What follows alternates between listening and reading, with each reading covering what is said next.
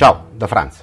Allora, la settimana scorsa ho postato un articolo sul mio blog aziendale, quello dedicato alla tecnologia di Cocoro Swiss, in cui ho analizzato dal mio punto di vista quali siano le vere motivazioni di Trump, quali, quali potrebbero essere ovviamente le vere motivazioni di Trump nel dichiarare eh, l'embargo di tecnologia degli Stati Uniti contro Huawei a cui abbiamo appena assistito. Allora, in questo post invece vorrei prendere un altro spunto da questa vicenda e analizzare eh, lo scenario che questa guerra, perché di guerra tratta, si è aperto, ovvero il pericolo incredibile che tutti corriamo, e credo di averlo già detto in diversi altri articoli, nell'affidarci a tecnologie che sono monopolistiche, cioè sono in mano a una singola multinazionale, eccetera.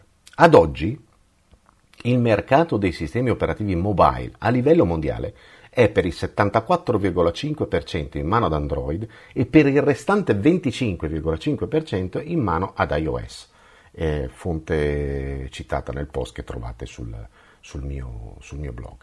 Allora, questo significa che il 100%, il 100% degli smartphone esistenti è in mano a Google o Apple e quindi de facto agli user.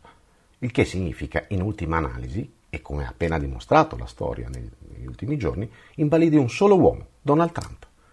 Allora, se domani, sotto la carotata quanto improponibile chioma di quell'uomo, spuntasse l'idea che una qualunque nazione o paese non deve più avere accesso alle comunicazioni mobili, per un qualunque motivo che gli potrebbe girare per il cervello, a Trump basterebbe emanare un ordine diretto a Google ed Apple per ottenere lo spegnimento immediato a brevissimo tempo di ogni comunicazione cellulare in quel paese, tranne ovviamente per quei telefoni, che ovvia- altrettanto ovviamente sono pochissimi, che non essendo degli smartphone non usano iOS o Android, ma normali sistemi operativi proprietari per cellulari, presente, no? tipo i vecchi Nokia, no? Ma non solo. Quanti di noi si affidano a Gmail per la posta elettronica? E quanti a Google per le ricerche su internet? Tanti, no? E non crediamo che i, i, pochi motori di ricerca sopravvissuti all'egemonia googoliana siano esenti da questo, perché molto spesso l'indicizzazione è direttamente o indirettamente legata agli indici di Google. La prima cosa che mi viene da dire è quindi, attenzione, tanto per cominciare, compriamo un cellulare che non sia uno smartphone, ce lo teniamo lì da parte, di quelli che servono solo a chiamare e mandare sms, perché se Android o iOS venissero spenti improvvisamente, o inibiti, diciamo, non potremmo più neppure effettuare chiamate tradizionali con uno smartphone. Perché? Perché in tutti i telefoni anche la funzione del telefono è gestita da un sistema operativo, e in questo caso iOS o Android. Per proseguire, però, parliamo di quello che conta davvero. Noi negli anni, per, di riffa o di raffa, abbiamo messo in mano, per motivi commerciali, di comodità, evolutivi, quello che volete, la nostra capacità di comune, comunicare a un solo uomo, Donald Trump. Noi siamo diventati dipendenti da WhatsApp, Instagram, Messenger, Facebook, ancora una volta in mano a un solo uomo, Mark Zuckerberg, ma questo qui è americano e quindi di nuovo siamo, torniamo a Trump.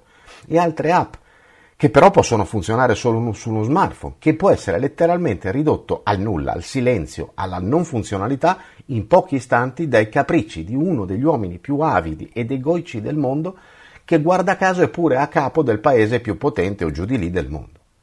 Questo vale però per tutto, non solo per gli smartphone, anche i PC che usiamo o i Mac che usiamo per lavorare tutti i giorni, i computer delle banche, delle assicurazioni, degli ospedali, eccetera, eccetera. Tu, siamo tutti in questa condizione in cui siamo sotto la spada di Damocle di un solo uomo, di Donald Trump. E ancora quanti comprano su Amazon, per esempio? E non in un negozio fisico. E dove sta Amazon se non negli Stati Uniti? Quindi di nuovo sotto l'egida di pel di carota. Per non parlare di quello che accade, l'abbiamo già visto succedere con la Grecia, e accadrà ancora in Europa. Quanto ci vuole ancora per capire che occorre comprendere quanto siamo dipendenti da terzi prima di parlare di qualunque libertà? Parliamo della libertà pratica. Noi non ci rendiamo conto di quanto la nostra vita pratica sia costantemente in balia di terzi e quanto ci vuole ancora per capire che occorre rivedere la nostra vita in direzione di ciò che davvero ha un senso e non di certo nella direzione in cui il mondo, in modo apparentemente non solo inarrestabile, ma anche in continua accelerazione sta andando. Ci dobbiamo svegliare, tutti, nessuno escluso, non resta molto tempo per farlo. Ci si vede in giro. Benvenuti su Franz Blog, canale video e podcast Trovate questo contenuto e tanti altri su franzblog.tv in versione scritta, video e audio.